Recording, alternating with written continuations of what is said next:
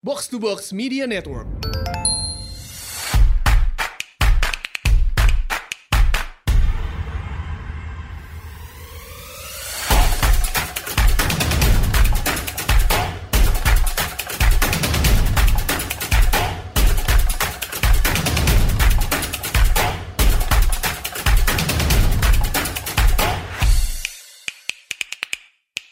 Selamat datang di Asumsi Bersuara. Episode ini adalah extension dari episode terbaru kami berjudul Ibu Kota Baru untuk Siapa bersama Faisal Basri. Di akhir episode tersebut, setelah kita udah kelar rekaman, Bang Faisal terus mengatakan gitu bahwa ada hal penting yang kelewatan nih ketika tadi kita rekaman. Nah karena isinya menarik banget, kita putuskan untuk kita publish aja jadi satu episode sendiri di episode ini. Jadi kalau misalnya kalian belum dengerin episode tersebut, langsung dengerin dulu aja episode tersebut pas sebelum episode ini. Dengerin sampai habis baru dengerin episode ini. Nanti baru bisa dapet uh, full konteksnya gitu. Karena kalau dengerin episode ini aja mungkin nggak ngerti apa yang dimaksud sama Bang Faisal gitu. Udah itu aja sekian dari gua. Thank you guys. Uh, jangan lupa follow Asumsiko, follow Box to Box ID dan follow juga at Faisal Basri di Twitter. Thank you. Ciao.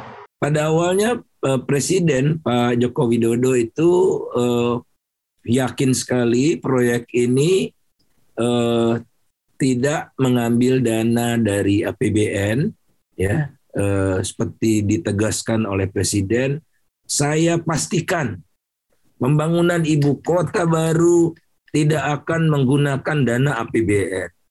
Sebagaimana Pak Jokowi juga berjanji terkait dengan pembangunan kereta cepat juga begitu. Ya. Nah, kereta cepat ap- akhirnya APBN juga dan eh, ibu kota baru akhirnya APBN. Nah, mengapa Pak Jokowi percaya sangat yakin tidak mengganggu APBN? Karena ada yang membawa investor ke Pak Jokowi, investor dari luar. Eh, Teman-teman juga barangkali ingat eh, pemirsa eh, eh, eh, asumsi bersuara masih ingat ada semacam apa ya eh, advisory board yang terdiri dari eh, eh, pangeran eh, dari Uni Emirat Arab dan Tony Blair mantan perdana Oh, menteri iya. Inggris Iya. itu sudah itu sudah tidak tidak terdengar lagi kan Ya. karena senarionya bukan investor luar ini nah investor itu menjanjikan akan menggelontorkan 100 miliar US dollar itu lebih dari cukup tentu saja Ya. saya sudah tidak tahu tuh berapa triliun itu udah ke kuadriliun barangkali ya. Jadi 100 miliar dolar. Nah dari situlah Pak Jokowi merasa yakin dan saya pastikan itu keluar sangat boleh jadi karena iming-iming itu. Nah seorang menteri eh, wakil menteri persisnya bercerita pada saya eh, mengingatkan ke Pak Jokowi Pak ini investor Pak ada ada syarat-syaratnya gitu ada eh, perhitungan bisnisnya tentu saja eh, dan di terms and conditionsnya itu eh, antara lain ya eh, pemerintah eh, harus menghadirkan 5 juta penduduk di ibu kota baru. Hmm. Nah, tinggal tinggal kita hitung-hitung saja 5 juta penduduk, rumahnya berapa, mallnya berapa, perkantoran berapa, listrik, air bersih berapa, sana rekre- rekreasi, lapangan golfnya berapa, ya menggiurkan tentu saja. Namun kan tidak ada pembangunan ibu kota pendekatannya seperti itu 100% diserahkan ke swasta ya.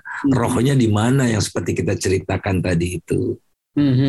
Jadi ini semakin meyakinkan saya bahwa dia desain ibu kota ini eh, sudah kehilangan pijakannya pertama, kemudian kedua eh, eh, eh, tidak bisa dipaksakan karena tadi desainnya tidak mengganggu APBN karena APBN kita terbatas.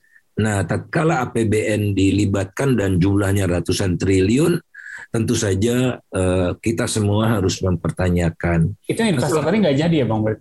Ya, Nggak jadi datang itu investor. ya tidak jadi, tidak jadi, tidak jadi. Tapi udah kadung diucapkan. Nah, inilah kelemahan.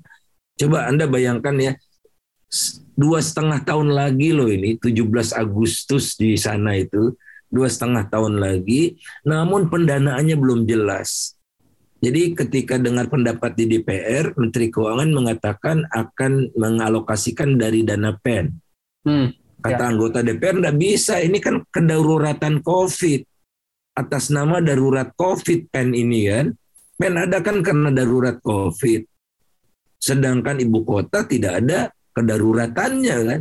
Ya. Tidak akan hancur lebur Indonesia, tidak akan diserang musuh dan sebagainya dan sebagainya itu kan. Jadi tidak boleh. Oh jadi nanti kita cari alternatifnya. Masya Allah, ini proyek sudah jalan tapi uangnya belum jelas. Ya. Jadi perencanaan proyek tidak terintegrasi dengan perencanaan keuangan. Inilah salah satu kelemahan yang disitir oleh Bank Dunia tatkala uh, pertemuan gabungan IMF dan Bank Dunia di Bali uh, ada Jeff Dauman namanya itu uh, membedah kebobrokan pembangunan infrastruktur infrastruktur di Indonesia. Kasar sekali.